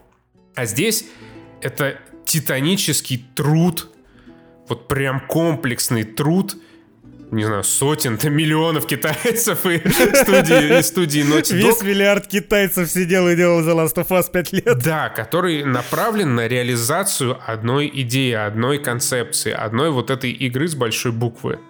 Это уникальный феномен. То есть вот сейчас выходит э, э, другой эксклюзив Sony э, Ghost of Tsushima. И, ну, я смотрел геймплей, вот по ощущениям чисто Assassin's Creed, да, крутой арт, большая карта, но в целом, ну, ты бегаешь там вот по, по этим вопросительным знакам и потребляешь контент, который тебе дали. Ну, это мое там первое впечатление по геймплею, которое я посмотрел. А здесь это, ну, это абсолютно иначе. Это вот цельная игра, которая живет как экосистема в рамках своей истории и полностью работает вот на эту историю. Произведение. Это произведение. Да, это произведение искусства. Именно так и есть. Конечно, ну, там как я э, э, люблю учить разработчиков, э, где-то можно было сделать получше, где-то я бы сам сделал по-другому. Но опять же, вот, ну, допустим, сделали бы по-другому, вырезали бы историю Эбби и, ну, преподносили ее как-то иначе, иначе. И в финале, да, когда Элли бы ее не убила, ты бы такой, бля, что ты ее не убила? Да. Тебе бы это было непонятно, вот реально бы было непонятно, потому что для тебя Эбби была бы прям совсем никем. И ты такой, ну, Элли, ну, хуйня какая-то. Дракман придумал свою хуйню. И вот этот один флешбэк, он бы никак не оправдал то, что Элли остановилась. Все-таки, ну, это было нужно. Может быть, надо было в принципе поменьше сделать историю Эбби, ее как-то, ну, поплотнее сжать и э, там больше времени уделить Элли и там не ее вот этим заездом на коняшках по Сиэтлу, а именно тому, как она переживает все это. Ну, черт его знает. Но, тем не менее, я вот прошел Last of Us 2, и это было очень мощно. Это реально, это просто невероятное приключение. И вот дилогия Last of Us, она, я думаю, останется прям в истории, как э, блестящий пример того, что видеоигры — это вот высшая форма искусства, которая сочетает в себе вообще абсолютно все. Как минимум в истории метакритика останется. Ну, в истории метакритика точно, да. Я смотрю время от времени, и сейчас уже количество позитивных оценок пользователей, оно уже примерно сравнялось с количеством негативных. Сейчас 42 тысячи позитивных против 52 тысяч негативных. И мне, на самом деле, в целом-то абсолютно похую на оценку метакритика пользовательскую, э, но мне немножко обидно за то, что я не увижу никогда реальное соотношение дел, реально, скольким людям оно понравилось, скольким не понравилось, потому что вот этот вот релизный фарс, когда люди, которые хотели поиграть в игру, они сидят, играют в игру, и вот сейчас вот они начинают ее до конца проходить, и возрастает количество позитивных оценок. Но некоторые, естественно, проходят до конца и ставят негативную оценку, и это нормально. Но когда вот первые дни исключительно все было в нулях, когда там 5 положительных отзывов игроков и 4000 негативных, это, конечно, полный пиздец, и э, эта статистическая погрешность, от нее уже никуда не денешься, и реального положения дел уже никогда не увидим. Да, я и мне просто, вот... мне обидно, потому что я предрекал, что будет низкий пользовательский рейтинг, потому что я считал, что многим игра не зайдет, но вот насколько она реально не зашла многим поигравшим, я теперь никогда не узнаю, вот за это обидно. Мне вот жаль э, ну, разработчиков, которым пришлось столкнуться с этим хейтом, потому что ну, видно, что сколько вообще сил было вложено в Last of Us 2. И вот эта вот ненависть, э, которую еще подкрепляли всякие стримеры, ну, которым шоу надо делать, там, понятно, знаешь, которые резали диски в прямом эфире, там, э, вот этот э, Angry Joe, который что-то орет, вот как всегда на стримах, типа, вы пидорасы, вы убили Джоэла, вот, ну, которые заряжают толпу вот именно этим негативом, который, ну, чисто для шоу создается.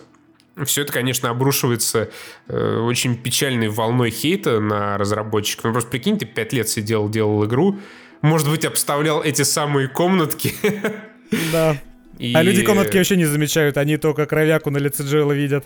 Да, и вот тебя же встречает э, такой отклик в сети. Понятно, что э, в итоге Last of Us 2 найдет свое заслуженное место и соберет свои миллионы продаж, но все равно как бы вот этот шум фоновый, он важен. Ну, Тем это, более, кстати, что в очередной раз доказывает, что оценки в целом на продажи сродни как не влияют. Да, конечно, Когда у тебя собой. есть на одной чаше весов десятка от критиков, которые про прошли игру и после этого ее оценили. С другой стороны, у тебя есть 3 балла пользовательских оценок. Ну, все, все равно, не, не будь ни того, ни другого, продажи были бы такими же, мне кажется. Да, наверняка. Главное, это объем информации э, в интернете, и чтобы игра была на слуху. Лучше, конечно, чтобы она была на слуху как-то несколько иначе, чем вот э, с такими скандалами. Наш э, традиционный совет – будьте терпимее. Будьте терпимее обязательно. К трансгендерам к трансгендерам. В первую очередь, нахуй Нила Дракмана, можете его хуесосить, а к трансгендерам будьте, пожалуйста, терпимее. Да. Вот, э, вот так. Не знаю, нам есть еще что добавить к теме Last of Us? Да, не, не знаю. Да хватит уже, чё? Наверное, хватит, да, у нас уже полтора часа Еще... ушло, я думаю, Э, в, в разных формах шедевром мы уже по-всякому назвали Last of Us 2. Да. Поэтому будем потихоньку закругляться. По, опять же, советам наших патронов э, начнем погружение в Star Citizen. Нам в Дискорде предложили для Уф. патронов да, тему серьезную Star Citizen. Мы уже купили себе доступ в игру и какие-то котировочки. Будем потихоньку пытаться в этом дерьме как-то поплавать побултыхаться и в какой-то момент обязательно обсудим всесторонне. Да? Да. На этом мы с вами прощаемся. Спасибо большое, что вы с нами. Обязательно делитесь своим мнением о Last of Us, о тексте. Только давайте, пожалуйста, так, чтобы это было именно мнение. Не, не надо вот этой пошлятины, типа, эх, Дракман, пидорас, Джоэла убил. А, давайте да. вот. И по поскольку я почитал комментарии под обзором игры на стоп-гейме, если у вас есть жгучее желание э, написать, что нам и за этот подкаст занесли чемодан, и прикладывайте чек, иначе сразу нахуй в бан. Либо, блядь, несите ебучий чемодан сами, заебали уже. Как, да. Где наши чемоданы? Сколько можно, блядь. А, отличная позиция у народа последние пять лет уже существует. Отличное оправдание своему неумению принимать чужое мнение чемоданы. Всегда проще сказать, что а ему просто чемоданы занесли, чем а, проанализировать, что он сказал. Типа, а может вдруг все-таки эта игра может кому-то понравиться? Да не, хуйня же да, полная. ты сидишь такой с, с голой жопой без чемодана. Меня причем больше всего бесит эти, блядь, комментарии, когда вот вышел обзор за 15 часов до релиза игры. За 15 часов до релиза игры и 70% комментариев типа «А, игра-то говно, вам денег занесли уебки продажные». Сука, откуда ты знаешь, блять, игра не вышла? Да. Ты прочитал вот эти спойлеры, я уверен, да, вот, вот по этим тезисам Naughty Dog, она все пять лет сидела, когда делала игру, такая, а, смотри, какую хуйню мы сделали. А, полная же параша. Давай сейчас заплатим всем, чтобы все ее облизали. А, бля, вот это же было, дошло просто до абсурда. Э, появился вброс то ли на пикабу, то ли на 2 каком-то, что есть какая-то, блядь, а, секретная конфа, конфа игражуров, да, где сидят, значит, люди из Sony и координируют действия, блядь, продажных журналистов. Сука, причем, ну ты сначала читаешь, и ты думаешь, ну, забавно записано. Нет, ну там же причем не просто читаешь, там э, аж скриншотик кто-то Какие-то, да, да, да. Скриншоты, какие-то отзывы несуществующие Вадима Елистратова, э, этого главреда ДТФ прикладывали, где он писал, что там есть эта конфа какая-то. И, блядь, люди реально в это верят. Это просто трэш какой-то. Запомните, вот смотрите. Я, я не знаю, это э, не станет откровением ни для кого, кто, блядь, работает по подряду или вообще хоть как-то, я не знаю, существует в рыночной, блядь, системе. Э, даже если даже если кому-то, даже если всем платят за обзоры, никогда не будет, блядь, никаких общих конфочек с какими-то координациями, потому что всем платят разные суммы, но платили бы, не знаю. И если бы все там начали узнавать, кому сколько платят, это, блядь, закончилось бы гражданской войной. Потому что, блядь, я не знаю, кому-то больше, кому-то меньше. Да и даже если бы все были довольны, то чё, блядь, за последние 20 лет никакой бы реально скриншот или видеозапись этого не вышло. А то, главное, всем платят, всем заносят чемоданы, и судя по э, среднему баллу на метакритике, всем критикам вообще занесли чемоданы. Это бы стоило больше, чем разработка игры. И при этом почему-то ни одного пруфа ни у кого нету, да. Я думаю, какая-нибудь Нью-Йорк Таймс, она бы очень много денег заплатила за фотографию или пруф или какой-нибудь еще всего этого. Надо же, никаких пруфов до сих пор. Я говорю, как я в Твиттере написал, мне эти люди напоминают плоскоземельников. Да, которым, да. Которые придумали себе, ты им говоришь, что нет, и ты им как-то аргументированно пытаешься доказать, что нет. Это как вон этот, например, типа Sony всегда всем заносит, вообще всегда всем заносит, абсолютно. Потом выходит Орден, и ему ставят проходняк, или выходит какой-нибудь э, Days Gone, которому тоже далеко не высший балл ставят, и они такие, ну этого мы не видели. это, это не подтверждает нашу теорию заговора, это я видеть отказываюсь. Типа, не, ну это, это хуйня, это понятно, что не занесли, а вот за Lost of Us точно не занесли. Ну да. Вот, да, там есть еще всякие теории, типа все боятся негативно высказываться, потому что тогда не повезут на пресс-показ, там не дадут коллекционку, еще а, что-то. Запомните, Но... журналисты нужны изданиям для того, чтобы раздувать инфошум больше, чем издания нужны журналистам. Да, типа, и если более вы того... думаете, что, подожди, что э, мы, люди, которые в игражуре оцениваем игры, так боимся, что нам в следующий раз не пришлют пресс-копию, вы осознаете, как это звучит? Пресс-копия стоит 4000 рублей. Мы что, боимся потерять потенциально 4000 рублей? Либо, предположим, мы боимся потерять лишние 50 тысяч просмотров, потому что, то есть, не выпусти бы я обзор The Last of Us на стоп-гейме за день до релиза, а выпусти его через неделю после релиза, там было бы не 500 тысяч просмотров, а 400 тысяч просмотров. Вот, блядь, за это я убить готов, да? Прям слово боюсь э, сказать. Я продал свое мнение за 50 тысяч просмотров на Ютубе. Или за 4 тысячи рублей. Но вы хоть проанализируйте информацию. Я, да я даже больше скажу. Э, условный PlayStation Россия намного важнее, чтобы появился просто обзор Last да, of Us 2 там на миллион просмотров или сколько там, 600 тысяч, я не помню, Даже если сейчас. там будет низший балл стоять у него, это все равно эффекта на продаже да, как бы больше. им намного важнее, чтобы этот обзор просто появился. Ну, конечно, здорово, если он с высокой оценкой, но намного важнее просто факт его появления, чем ну, там десятка условно, изумительно. То есть я перевожу на русский язык. Если в следующий раз, например, тебе издатель не пришлет пресс-копию, это удар по издателю, а не по тебе, журналисту. Поэтому, блядь, никто за низкий балл не будет никаких пресс-копий у тебя отнимать, что за ересь. Ну, как бы да, да. У тебя могут отнять там пресс-копии, если ты начнешь э, говном поливать разработчиков, ну, прям в обзоре говорит, пидорасы, вот, сделали полную хуйню, конечно, люди могут оскорбиться. Или если эмбарго нарушишь. Да, либо если нарушишь эмбарго. Кстати, еще один миф про эмбарго, который, который тоже не понимают. В эмбарго никогда не указаны слабые стороны игры, типа вот о том, что у нас анимация говно, говорить нельзя. В эмбарго указаны исключительно какие-то спойлерные моменты или типа того. Не, в эмбарго иногда честно пишут, какие есть баги, но не запрещают о них говорить. Да. То есть тебе пишут, вот в игре есть такой косяк с анимацией, мы исправим его в патче 1. Там не пишут, что тебе вот ни в коем случае нельзя э, произносить вслух этот баг, и, так, или, и тогда у тебя отнимут все прескопии до конца жизни. Тебе просто пишут, что вот он есть, и его там исправят, скорее всего. Это можно также и сказать в обзоре, что вот есть такой баг, но мне написали, что его исправят. Да, то есть про слабые стороны э, игры никто никогда не запрещает говорить. Да.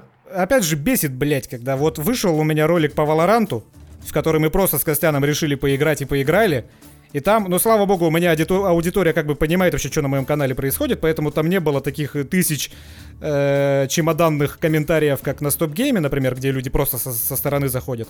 Там большая часть понимала, но вот э, тоже нашить какие-нибудь там семь умников, которые, а, Денису чемодан занесли.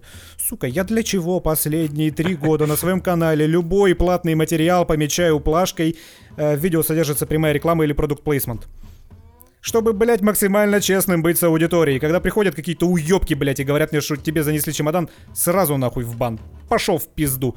Если тебе, если это самое интересное, что ты можешь в комментарии написать, пошел нахуй, это клевета. Как всегда, мы за терпимость и доброту. Обидно, не обидно, когда можете называть меня говноедом, окей ваше мнение о какой-то игре, о Валоранте не сочетается с моим мнением, окей, я, я, я переживу это. Но когда ты приходишь, блядь, и начинаешь клеветой заниматься, пошел нахуй. Сразу пошел. Мразь. Я с тобой даже разговаривать не буду. Straight to jail, right away. Короче, на позитивной ноте, как мы это любим, заканчиваем наш душевный подкаст. Да, спасибо. Слушайте нас, смотрите, подписывайтесь, делитесь там. Ну, вы знаете, как это работает. Любим вас, целуем. До встречи. Пока.